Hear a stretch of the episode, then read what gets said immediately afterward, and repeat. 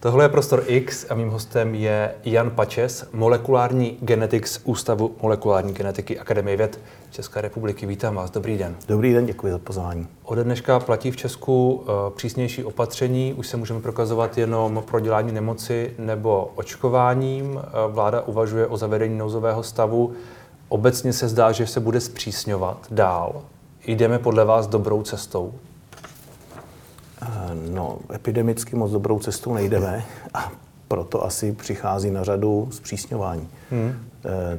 Tady asi není moc prostoru na nic jiného, než, než prostě nějak zpřísnit, zmenšovat to a má ještě, prostor pro virus. Má ještě smysl zavádět lockdowny a podobné věci? To je těžká věc. Eh, já bych řekl, že eh, to má pro několik aspektů. Je to samozřejmě ten aspekt biologický nebo virologický, epidemický. A pak je to ten aspekt právní a jaksi sociální. A do toho já tolik nevidím. Ale samozřejmě eh, to, co se teď děje eh, v současnosti v Evropě, není to jenom u nás, je hmm. obrovský nárůst eh, infekcí toho viru, který bude mít své konsekvence. A tomu je třeba zabránit. A ty nástroje, které jsme používali do posud, ne moc efektivně, tak už nám nepomáhají a proto je potřeba nasadit další nástroje. Jedním z nich je i lockdown. Hmm. Otázka je, jestli plošný nebo uh, omezený, ale lockdown. Na druhou stranu objevují se tu zprávy o tom, že hospitalizace nerostou tak rychle, že, nebo, respektive, že přírůstky možná spíš stagnují. Uh, je nutné opravdu uh, se bránit těm nárůstům. Ne, ne, není možné to prostě zvládnout tak, jakou, jakou cestou jdeme. Eh, myslím si, že to byla ta strategie, že v to jsme všichni doufali, že těch uh, už takzvaně promořených lidí, kteří mají imunitu, ať už ji získali uh, onemocněním nebo očkováním, že už je dost. Ale uh, není to tak. Vidíme, že ta čísla rostou, je to exponenciální křivka a i když uh, ty nemocnice na tom jsou mnohem lépe, než byly před rokem, hmm. tak v té exponenciále jednou to místo dojde také. Bohužel. Hmm. Hmm. To se ostatně ukáže. Dá se říct, jaké, jaké varianty viru nové se, se v Česku objevují? Víme, že tu máme deltu, máme tu deltu plus, ale jak, jak, jak to dál pokračuje? To se dá říct velmi přesně, to je to vlastně, čím já se zabývám. Je to tak, že vlastně vůbec celá ta situace je z hlediska jaksi evoluce hrozně zajímavá. Budeme určitě psát nové učebnice, protože hmm. takhle blízko jsme tu evoluci nikdy neviděli v evoluci to máme těžké, protože vlastně vidíme současnost a to, co se dělo v historii, jenom odhadujeme. A tady jsme celou tu historii prožili a vzorkovali ji během té doby. Takže teď máme jako úžasná data. No a e, ta, ten virus nestojí, pochopitelně. Ten virus pořád sbírá mutace, čím jeho víc, tím jich sbírá víc.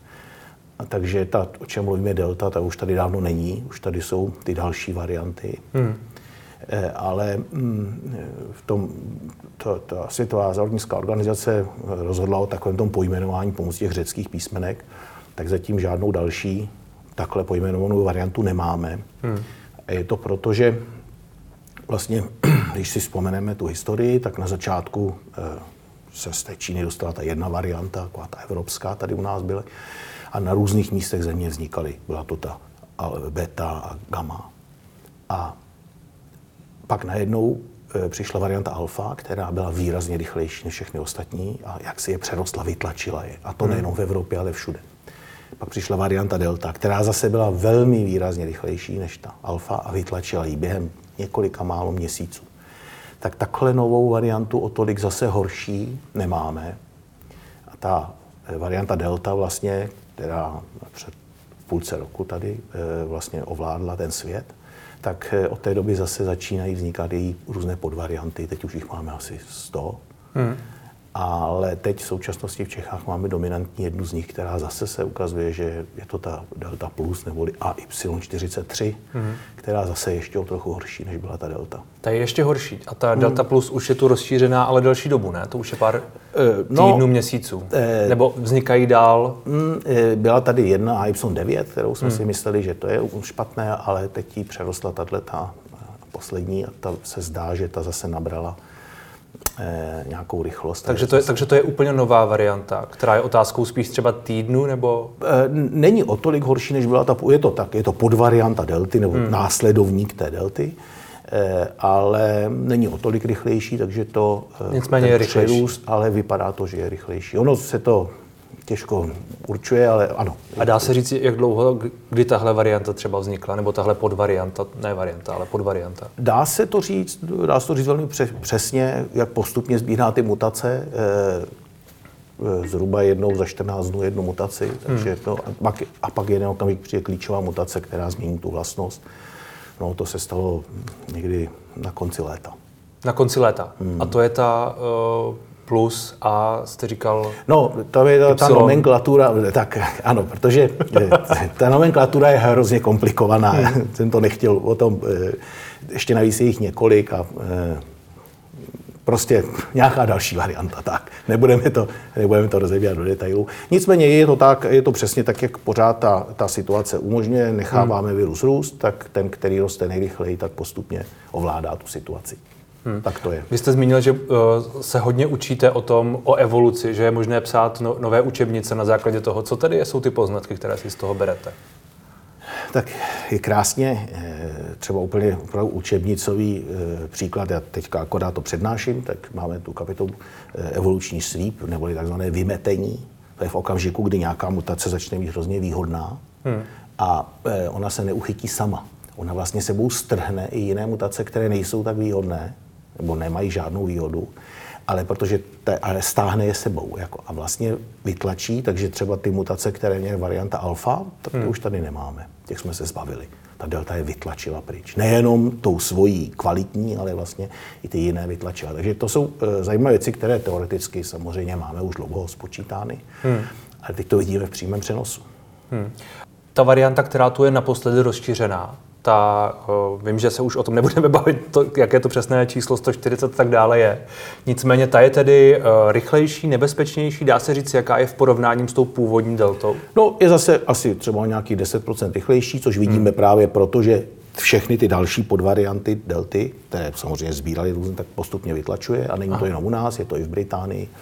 Takže asi tak. Co se to, eh, a možná, že je to taky částečně odpověď na to, proč najednou ta čísla jsou tak veliká a mm-hmm.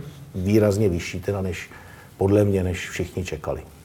A no. tím nemyslím jenom politiky, ale myslím tím epidemiologii. No tak to je, protože eh, já mám pocit, že všichni i ti velmi, řekněme, v úvozovkách alarmističtí odborníci, kteří obvykle byli velmi, uh, byli na poplách, tak uh, málo kdo řík, byl ochoten říct, že se dostaneme ještě někdy na 10 tisíc nakažených, na 15 hmm. tisíc. Hmm. To možná jenom profesor Flager, který tak jako má zvykem být trošku, trošku ve svých varováních ostřejší, něco takového říkal, ale třeba profesor Konvalinka a další.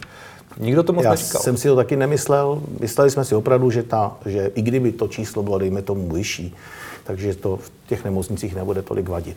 Hmm. Naštěstí pořád ještě to je varianta, ať, ať se jmenuje jakkoliv, která, eh, na kterou ty vakcíny vlastně všechny zabírají docela dobře. Tak to je ta důležitá eh, hmm. jako zpráva, že eh, máme taky takovou hrůzu z toho, že přijde varianta, která nám bude utíkat imunitně. Tak to se zatím nestalo. A takovou variantu zatím jsme nikde neviděli? No, viděli jsme je. Viděli jsme už tři, ale nezvítězili, ta delta vlastně v tomhle případě přes všechno, co nám dělá, nás ochránila a hmm. vlastně vymetla pryč. To byla ta varianta eh, brazilská, beta, delta a potom ta mu. Mm-hmm. Tak oni, ty jsme se báli, protože tam bylo vidět, že opravdu ty protilátky proti ním jsou horší, ale nerostly rychle. Ale tahle mutace se asi může objevit i u té delty. Hmm. A je to možné, je to pravděpodobné. Je to otázka. V té evoluci o těch pravděpodobnostech je velmi obtížné mluvit. Spíš se ptám na to, jestli, jestli ta mutace, která musí být ta, která obejde očkování, je nějaká velmi raritní, nebo je to něco, co u, těch, u, těch, u, těch, u, toho, u tohoto typu viru může být prostě běžné?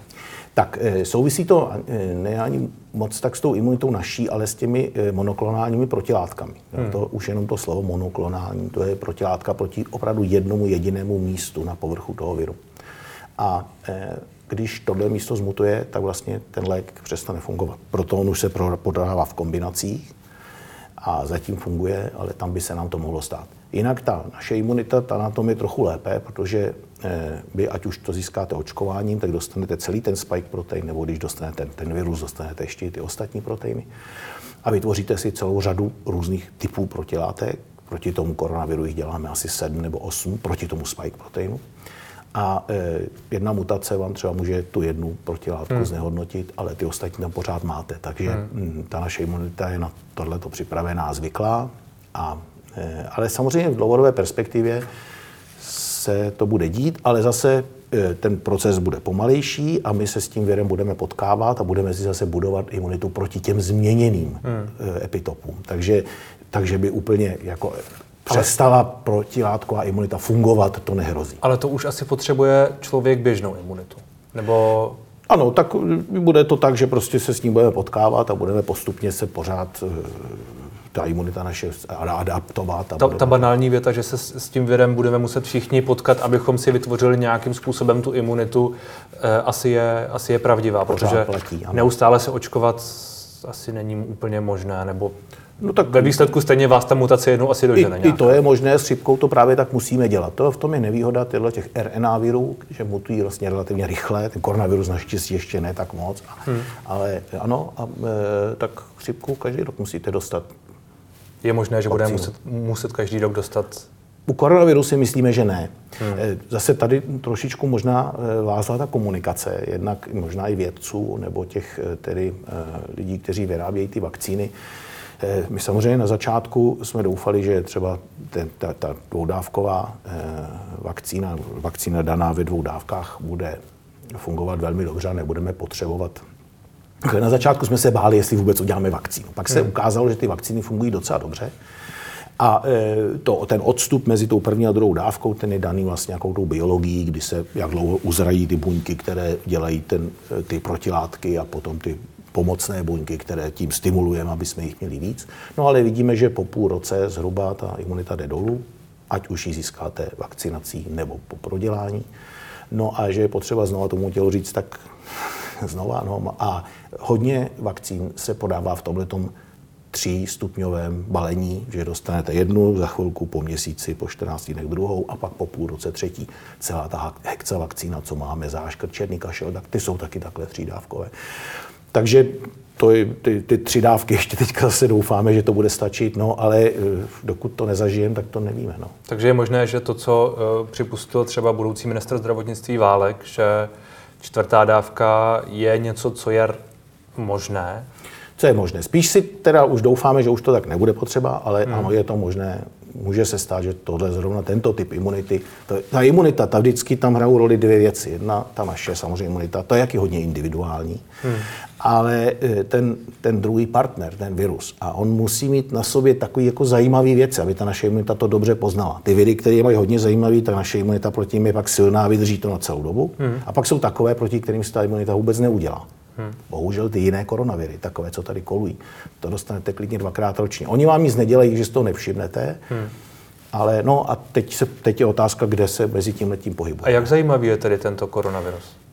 Eh, je zajímavý dost, protože ta účinnost těch vakcín byla podstatně lepší, než jsme jako na začátku se obávali právě z analogie s těmi ostatními. Na druhou stranu to vyvanutí poměrně rychle. Ano. Čili možná ne tak. možná, že ne tak. No. Ne, ne, jako tušíte, jestli, jestli ta imunita, ne, kterou, si, kterou si vybuduje člověk, na, na, na jak dlouho v tuhle chvíli vydrží? Eh, no, je to, ta imunita je stejná, kterou si vybudujete. Hmm. Potkáte něco cizího, jestli to dostanete ve vakcíně nebo v tom viru, to je jedno. Eh, ta, ta imunita vypadá velice podobně. Samozřejmě, když potkáte celý virus, tak imunologové říkají, že jako je lepší, protože ten virus v tom těle napáchá víc škody hmm. a tak se ta imunita jaksi aktivuje. Máte mnohem komplexnější systém těch buněk, takže imunologové to mají rádi, ale co se týče toho chránění, možná chrání o trochu lépe. Ale... Třeba co se týče sliznice podobně. Tam, no, no, no, no, no. Tam chrání, tam ta tam vakcína tam, nechrání, ano, čili tam ta to je asi vlastně jeden z rozdílů. Na začátku nechrání. No potom, jak se s tím budeme postupně setkávat v těch nízkých dávkách, které už nespůsobí nic, ale eh, imunitní aparát je pořád bude rozpoznávat, tak se nakonec eh, i ta slizniční vytvoří. A pak tu jsou nějaké ty paměťové buňky a, té lymfocyty a tyhle věci, tam je to srovnatelné? Tam je to srovnatelné, dokonce by se zdálo, že po té vakcinaci je to lepší právě protože eh, my ji můžeme stimulovat, takže máme třeba tu třetí dávku. Když byste to měl bez vakcinace jenom tím proděláním, tak vám nezbyde nic jiného, až potom půl roce se zase nakazit. Hmm. Abyste dostal ten boost. No ale tam je otázka, jestli tam to vanutí nebo vyvanutí té imunity je stejné. No, eh, ale v principu je stejné, protože je to proti té samé věci. Hmm. ten, ten spike protein. Ale je to vytvořené jinak, trošku jinak. To nemůže být rozdíl. Není, není tam tak komplexní ta imunitní odpověď. Ano, je to tak, není, úplně, není to úplně stejné, ale co se týče jaksi ta, toho, jak ten protein vypadá, jaký má ty tvary, jaký hmm. typy protilátek, to si vyrábíme vlastně stejné, takže um, no uvidíme. No. Ale tady to si myslím, že tohle je opravdu jako mimořádně zajímavá otázka, ale mm, taková hodně akademická. Nás pro tu epidemii mnohem víc zajímá to prostě, kolik lidí eh, se případně nakazí znovu a po jaké době, jak rychle hmm. to klesá. A upřímně řečeno, kolik typů buněk tam máte. Já tomu rozumím, ale možná ty lidi to zajímá. Eh, no, ale možná, možná to ne... zajímá ty imunology, takhle bych to řekl. Jasně. Protože je to z toho hlediska je to samozřejmě mimořádně zajímavé, ale pro tu běžnou praxi, no prostě je to dobrá imunita obojí. Eh, co se týče argumentace proti očkování, tak těch eh, argumentů v tuhle chvíli je poměrně dost. Je, je otázka, jak jsou samozřejmě pro vás například relevantní, mm. o tom se můžeme bavit.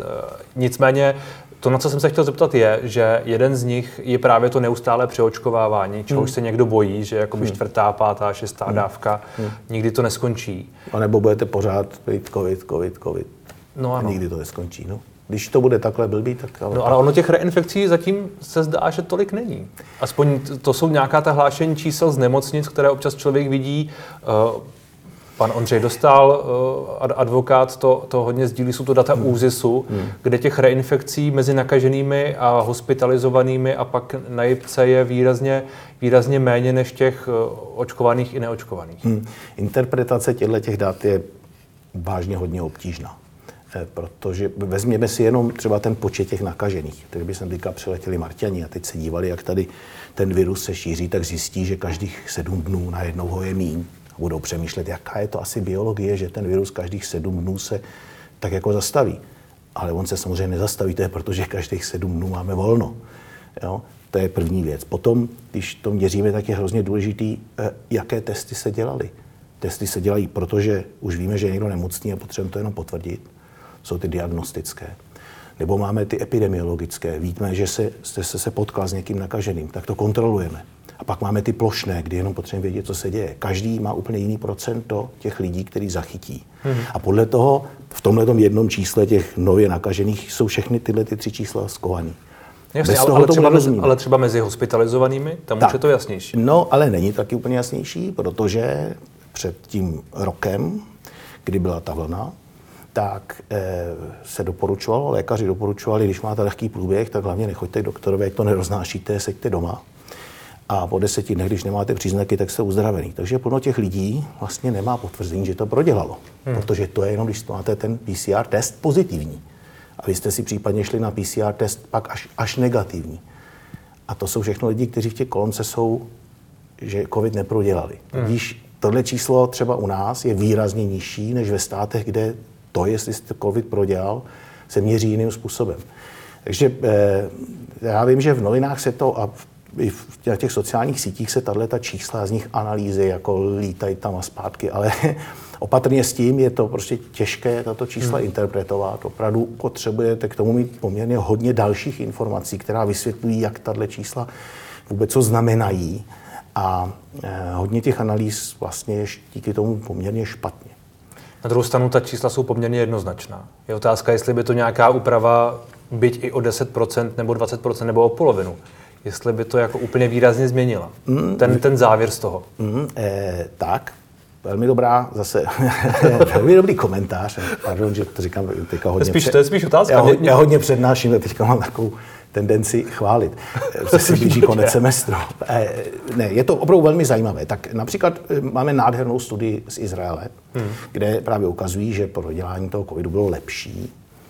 Eh, ovšem, ta studie má několik základních jaksi nedostatků, zejména protože se to dělalo na, na zdravotnících, kde teda jsme měli sice pěkná data, ale ty zdravotníci nejsou úplně typická populace právě, protože se s tím vědem setkávají hodně. Pak zase byla druhá studie eh, eh, od CDC, eh, která naopak ukazovala opačně, že lidé, kteří mají pěkně ty dvě a potom tu třetí dávku, tak jsou na tom zase podstatně lépe než ti nakažený.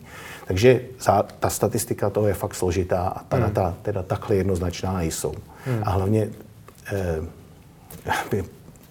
protože eh, ta přesná čísla jsou důležitá pro ty lidi, kteří by měli tu pandemii řídit, nebo ty, ty kroky proti té pandemii, ale nejsou tak důležitá pro tu veřejnost.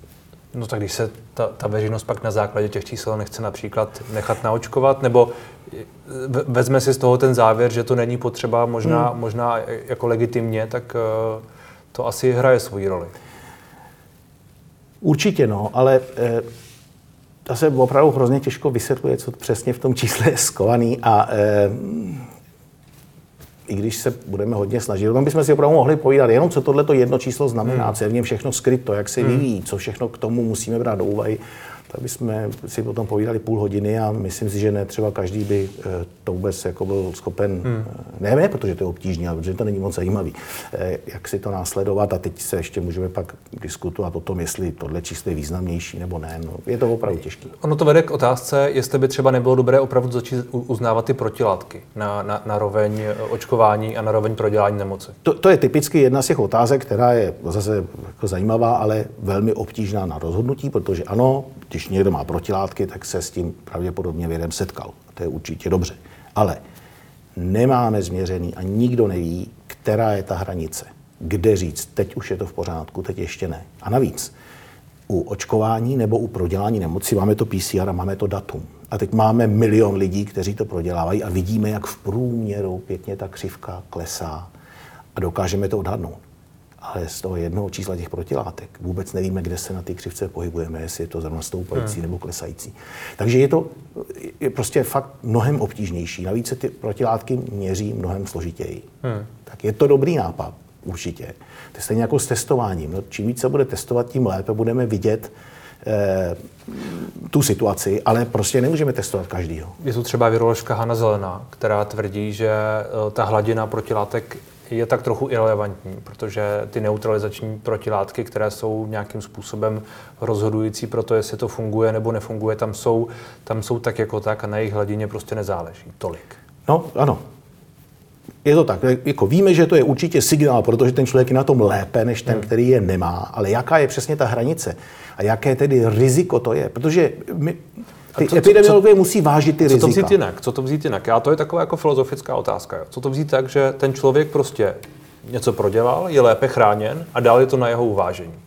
My mu to jakoby uznáme, aby mohl například jít do obchodu a to, jestli se bude víc chránit, je pak na něm. Eh, Možná, že ano, by to byla by to třeba další, ideální společnosti mohlo fungovat. Byla by to další kategorie a hmm. myslím si, že se Rakousko se o to pokusilo. Hmm. Eh, ale moc to nedopadlo, že to se zrušili.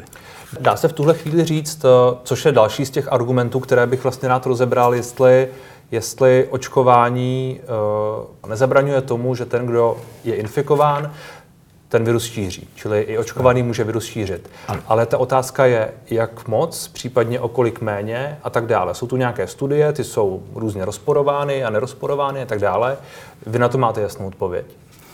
No, ta odpověď je určitě nejasná, ale eh, to co, to, co v tomhle případě děláme, je, že se udělá taková hierarchie, řekne se, tak tohle je na tom nejlíp, tohle je ta kategorie pod tím. A teď, když musíme zavádět opatření, tak je začínáme zavádět ze spoda, až kam se dostanou, kam systém dovolí. Třeba teď je velká diskuze, jestli by se ty e, očkovaní nebo prodělaní také neměli testovat PCR hmm. stejně jako ty neočkovaní. Ano, v ideálním světě by to bylo skvělé, kdybychom se pořád všichni, když bychom se všichni dvakrát týdně eh, otestovali, budeme přesně vědět, kdo to má. Když zjistíte, že to má, tak nikoho nenakazíte, takových šílenců asi bude hodně málo, zůstanete doma a, bude, a zbavíme se to. Ale ty kapacity nemáme, takže někde se to udělá, ty více rizikový hold jsou první na řadě a ty méně rizikový na ně už se jako nedostane. Hmm. Ale rozhodně tam nikde není hranice. Taky my jsme totiž trošku nešťastně možná začali tomu covid pasu, se tomu... Říkat pas bezinfekčnosti. Bezinfekčnosti, což není ten správný termín, že? Hmm. to pas rizika, no, nebo covid pas.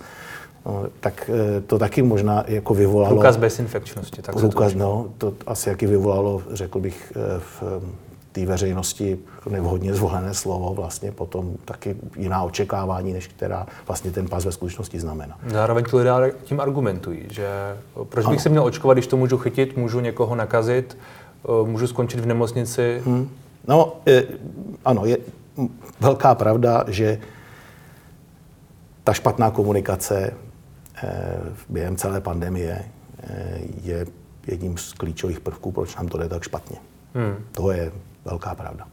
Hmm. A když se vrátím zpátky k té, k té předchozí otázce, eh, do, do, dokážete říct, nebo máte, máte, máte poznatky pro to, jak, eh, jaký je rozdíl tedy v tom, v tom šíření toho viru mezi očkovaným a neočkovaným, pokud nějaký je?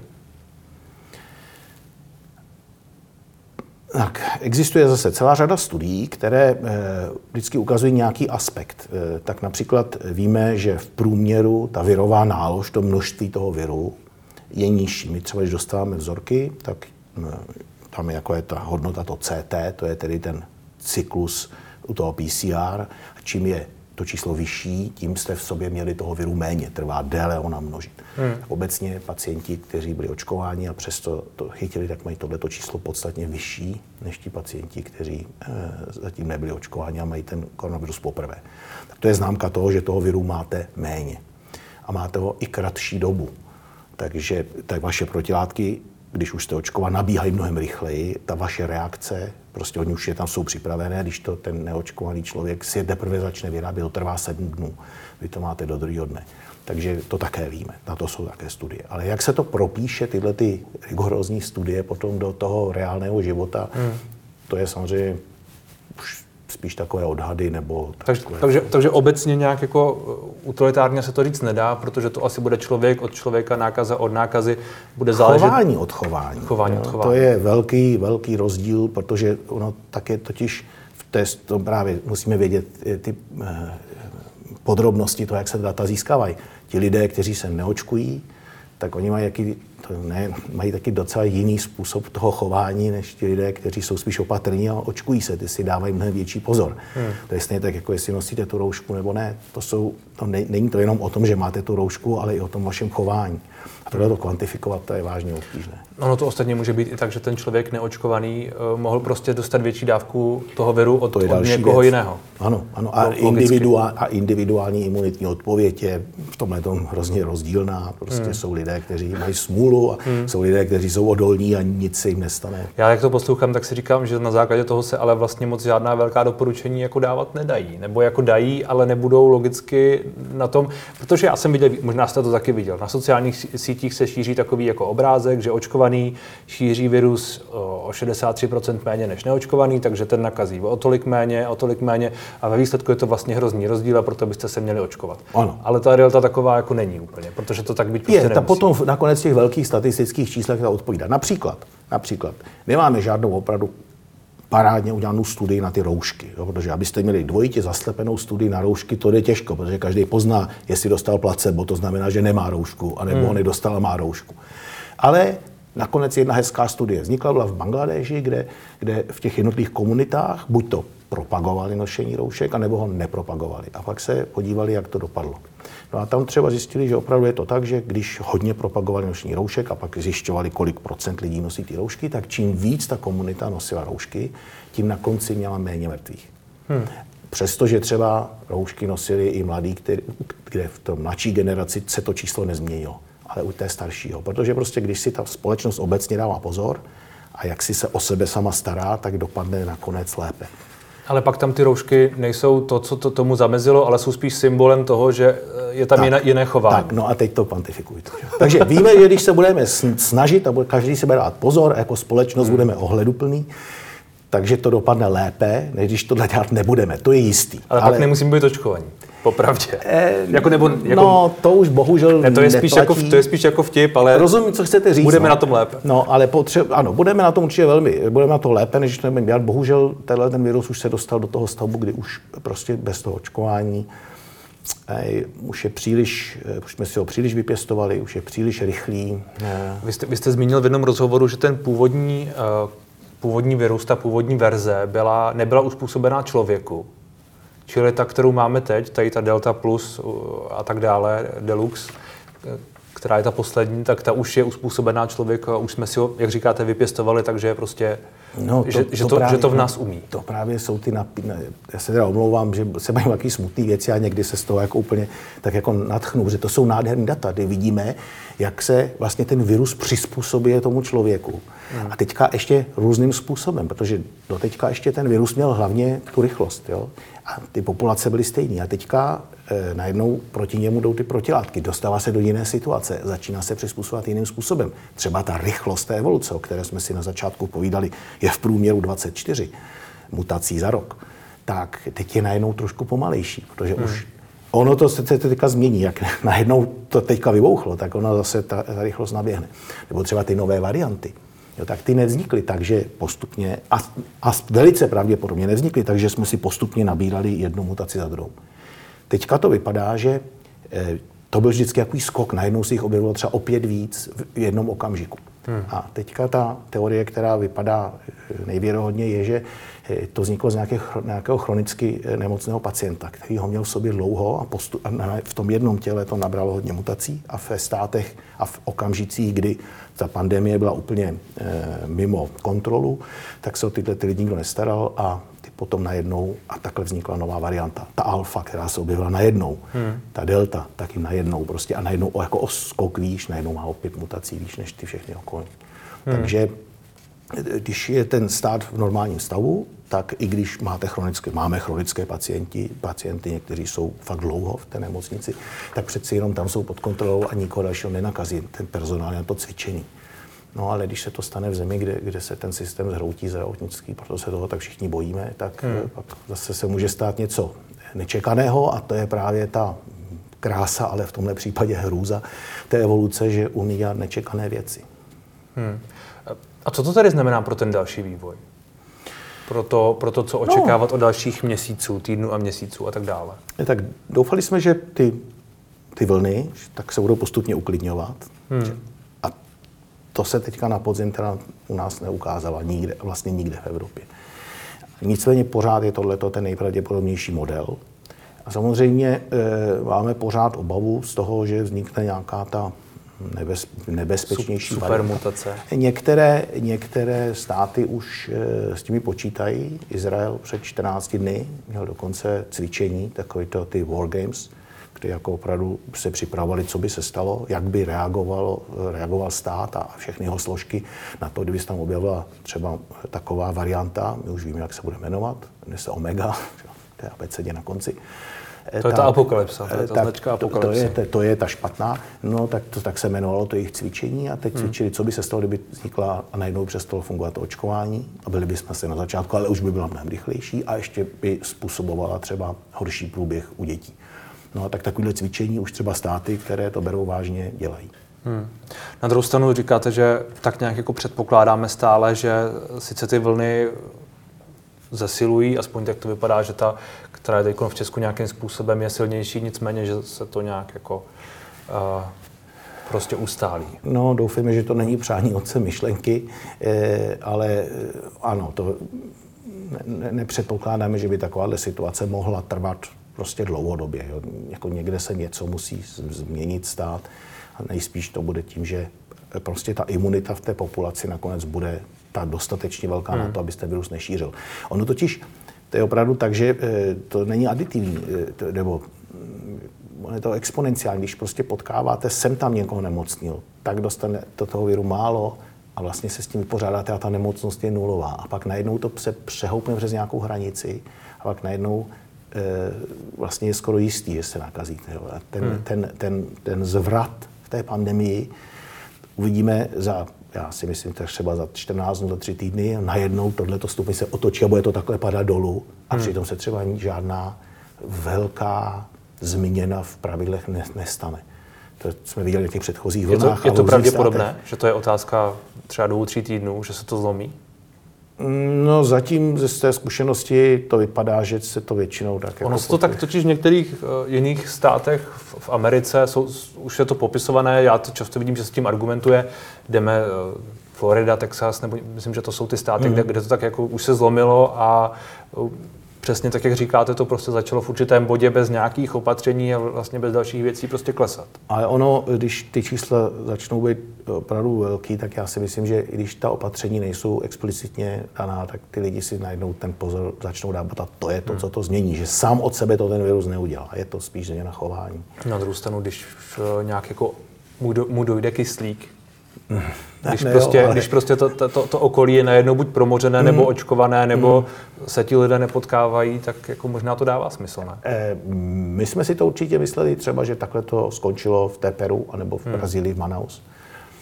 Dost možná, že tam to tak bylo, ale mm, tady zatím asi ne. Tady pořád těch lidí, kteří protilátky nemají, je hodně. Ten virus hmm. ještě má hodně prostoru kam jít. Hmm. On se pořád zmenšuje, ale ještě se nezmenšuje. Ještě to prostě není za náma. Nakonec švédská křivka taky to trvalo dva roky, než to začalo být normální. Takže hmm. A už to, jsou, jsme, už to jsou to... skoro dva roky, ale no, tak by to pomalu mohlo být. Doufejme, že, doufejme, že tenhle ten Když se vrátím zima... k panu, k panu Flegrovi, tak ten říká, že uh, aspoň tady u mě před, předpovídal někdy na začátku září, jestli se nepletu, to bylo, uh, že tahle vlna, ve které teď jsme, bude tady nejsilnější, podle něj, a, ale že pak na jaře z toho budeme venku. No, ano, je to jeden z je scénářů, je to jeden ze scénářů, proto taky si všimněte, že už dneska eh, ty predikce nedělá skoro nikdo, protože hmm. Ty modely mají takovou diversitu, stačí maličko změnit parametra, ten model vypadá úplně jinak, takže hmm. předpokládat, jak to dopadne, předvídat, jak to dopadne, to je opravdu mimořádně těžké. No. Hmm. Jak je to s dlouhodobými následky covidu? Už víme víc o tom, o takzvaném long covidu, uh, mluví se o tom dlouhodobě, víme víc o tom, jakou, jakou roli to hraje, jaké následky může prodělání covidu mít? Eh, zase velmi dobrá otázka, protože eh, to, na co my se teď soustředíme, je hlavně ty akutní, ten akutní stav, to znamená, aby se ten člověk vlastně neudusil, případně aby ta cytokinová bouře, abychom ji nějak zmenšili ale ten covid nebo ten koronavirus je, má tak jako nepříjemnou vlastnost, že nenapadá jenom ty plicní buňky, ale napadá celou řadu jiných buněk. A to vede k tomu, že třeba po prodělání covidu pak máte poměrně zvýšenou šanci třeba na infarkt nebo na mrtvici. Eh, nebo eh, u mužů například je poměrně velké množství toho viru ve varlatech, protože zrovna tyhle ty buňky bohužel mají na sobě ten AC2 receptor, který, pomocí kterého ten virus se tam dostává. A takže... Eh, to ovlivňuje plodnost? Ne, zatím se takové, nic takového neprokázalo, ale eh, minimálně krátkodobě to ovlivňuje třeba kvalitu toho spermatu. Hmm. Tam naštěstí ty buňky jako pořád rostou, tak eh, se pravděpodobně vyčistí hmm. a nebude to hmm. mít velký problém. Ale ledviny, dlouhodobé potíže, ale bohužel je to i neurotropní virus. Víte, že třeba ztráta čichu, ta může trvat velmi dlouho a Původně jsme si mysleli, že ten virus je, nebo on je neurotropní, napadá astrocity, což nejsou přímo neurony, ale jsou to ty buňky, které vyživují neurony. Takže vy, když ztratíte čich, tak to není proto, že byste přišli o ty neurony, ale ty buňky, co je vyživují, eh, ten virus likviduje a tím pádem ten signál nechodí. No ale když dlouhodobě nemáte čich, tak se vám začne zmenšovat ta část mozku, která normálně hmm. ten čich zpracovává. To, ví, to není vlastnost covidu, to se stane i lidem, kteří prostě ztratí čich z jiných důvodů. Hmm. No a tak co tohle to všechno jsou e, věci, které už teď víme, že dlouhodobě budou ovlivňovat to zdraví. Takže my, když se dostaneme z těch strašlivých čísel a z těch teda zaplněných nemocnic, hmm.